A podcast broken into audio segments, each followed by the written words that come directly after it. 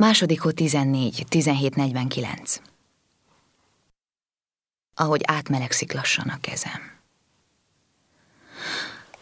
Reggelente kis fagykoppanások, dermedelem lehelletek mázgálják fakó opálüvegé az ablakot. Épp csak átdereng a park álmos szürke ásítása, ez a félhomályos, fogatlan szájüreg. Átfogják az új begyek rózsaszín párnácskái azt a fekete, oktogonális kávésbögrét, miközben fölé görnyedő arcom kozmetikai fürdőt vesz abban a keserű párában. S lassan kisimulnak a párnagyúrt a kicsiny barázdák, hánya veti karmos álommetszetek. Rossz, jeges álmok ideje ez, magányos forgolódások ideje a kihűlt paplan alatt a nyírkos párnán.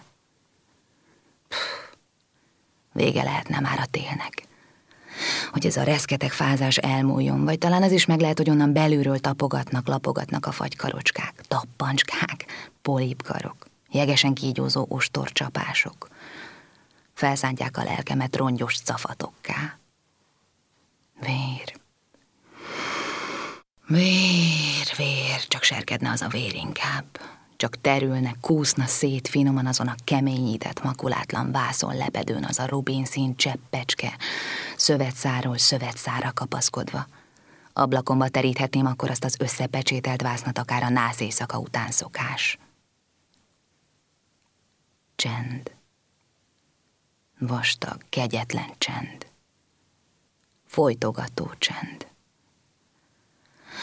Ebbe a csendbe kövül bele a homlokán végig suhanó könnyű érintésem. Halántékának illata, nyakszirtjének, hasának illata, a tért hajlatának illata, a lábujjainak illata, hogy fröccsenve szivárok bele a nyálkahártyám minden apró, pici idegrostjába. A rebbenő haja, vakó pihécskéjének sejme az izmokra feszülő bőrön. Úgy dermed bele mindez a sűrű csendbe, akár az elhullott állatkák. Ezek a biológiai szemléltető eszközök az áttetsző, préselt műgyantakockába, vagy a törékeny, acélszürke rajzolatú rovarszárnyacskák a borostyán méztükrében fuldokolva. Mindez élettelen, rideg jégbordákká préselődik ebben a szagos, nyűgös, szakatoló csendben, csak mert ezeket a részeket egyetlen egészé szerettem volna összegyúrni, egyetlen igazi, valóságos emberemmé. És mint egy kisgyerek keresgéltem, rakosgattam azokat a cirkalmas, könnyű puzzle lapocskákat. Tologattam ide-oda, fürkésztem egyre, hát ha megértem, hát ha meglátom, mi is akar ez lenni. Hát ha a tekintetem kitartó simogatás alatt egyszerre kibontakozik valami csodálatos, valami nagyszerű, ami az enyém, visszavonhatatlanul és egészen az enyém. És amikor már minden kicsi kártyácskát sorra felcsaptam, látnom kellett, hogy akárhogy forgatom, kevergetem és tologatom, nem stimmel sehogy sem. Azok a parányi fülek nem illeszkednek a helyükre. Hogy az egész megvan ugyancsak, hogy összerakhatatlan széteső darabok azok, kis papírfecnik, amiket elsodor a szél. Elsírtam magam, akkor úgy fájt. Végig forrázták az arcomat azok a mardosó könnyek. Félek. Átverve, kisemmizve érzem magam. Ez is olyan ismerős, ez a kifosztottság, ez a félelem. Nagyon-nagyon régtől fogva ismerős. Még emlékszem a fejem fölött összeboruló lombsátorra, a kanál és két partjáról bekúszó akácok ágkarjainak titokzatos, levegő, zöld csukjájára a hidacska felett. A nyáresti szürkületben ijesztő örvényekkel simították arcomba a langyos szellőt, hogy mozdulatlanná dermedt a gyerek szívem a rettegéstől. Annak a faszerkezetű, vályokból tapasztott hídnak a foszló, málladozó lyukain át, riasztó kaleidoszkópként villódzott elő a mélyből a dühös tajték. Túlpartján pedig sötét tömegével fenyegető óriásként meredezett az elhagyatott öreg szőlőhegyi iskola. Édesen szaglottak az elvadult cigánymegyfák a kora estében, Sötét levélújacskáikkal hívogató, hátborzongató hókuszpókuszokat virkálgattak az iskola fakósárga falára, a betört ablaktáblák csonkjaira.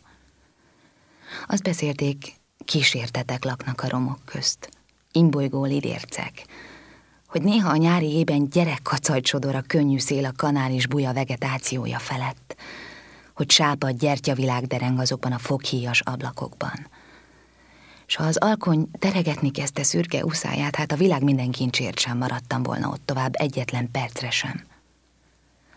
Mágnes volt ez nekünk, gyerekeknek. Vonzó és retteget mágnes. Forró délutánokon a megyfák hűvöséből tartózkodón fürkésztük ezt a rezzenetlen kísértett tanyát. Nem merészkedtünk persze túl közel. A vastag csendben dübbent a gumilabda az ujjaink alatt. Akár egy szédült, üvöltő metronóm. Csak szőttük, dagasztottuk a lútbőrös rémhistóriákat közben fogvacogva, mégis kélyesen. Tarkomon a megfeszült bőr alatt kis bizsergető szikrák bögdösödtek, izmaim ugrásra készen, éleztük, húztuk a pillanatot, amíg már csak nem teljesen besötétedett. Akkor aztán rohantunk vissza a hídon a falu felé rettegve, kifulladásig csapkodtuk a levegőt, szaladtunk, futottunk az életünkért szinte zokogva. És talán mert valami megmagyarázhatatlanokból fontos volt, eljátszottuk újra és újra. Azután évekkel később lebontották az iskolát.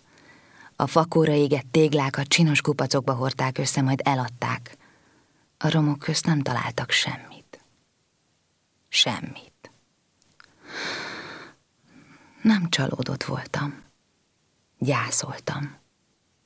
Hogy soha, Soha többé talán olyan élesen nem érzékelhetem saját valóságosságomat, mint mikor ez a félelem, ez a rettegés kontúrozta megmarkolhatóvá. Hogy ez az elmúlás, ez a semmivé enyészés egyszerűen kiradírozza azokat a relációkat, amiknek tükrében definiálható vagyok.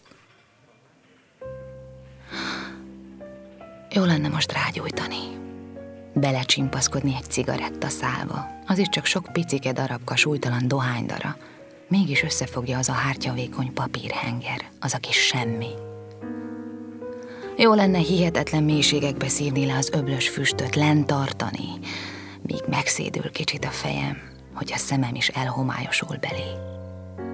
Kifújni azután, szétteríteni az arcom előtt a levegőben, mint egy tünékeny tüllegyezőt. Drága barátom, minden bajomban megbízható társam, cigaretta. Cigi, te, ócska, te büdös, te időt kitöltő szenvedélyem. Csak amíg a telefon megszólal.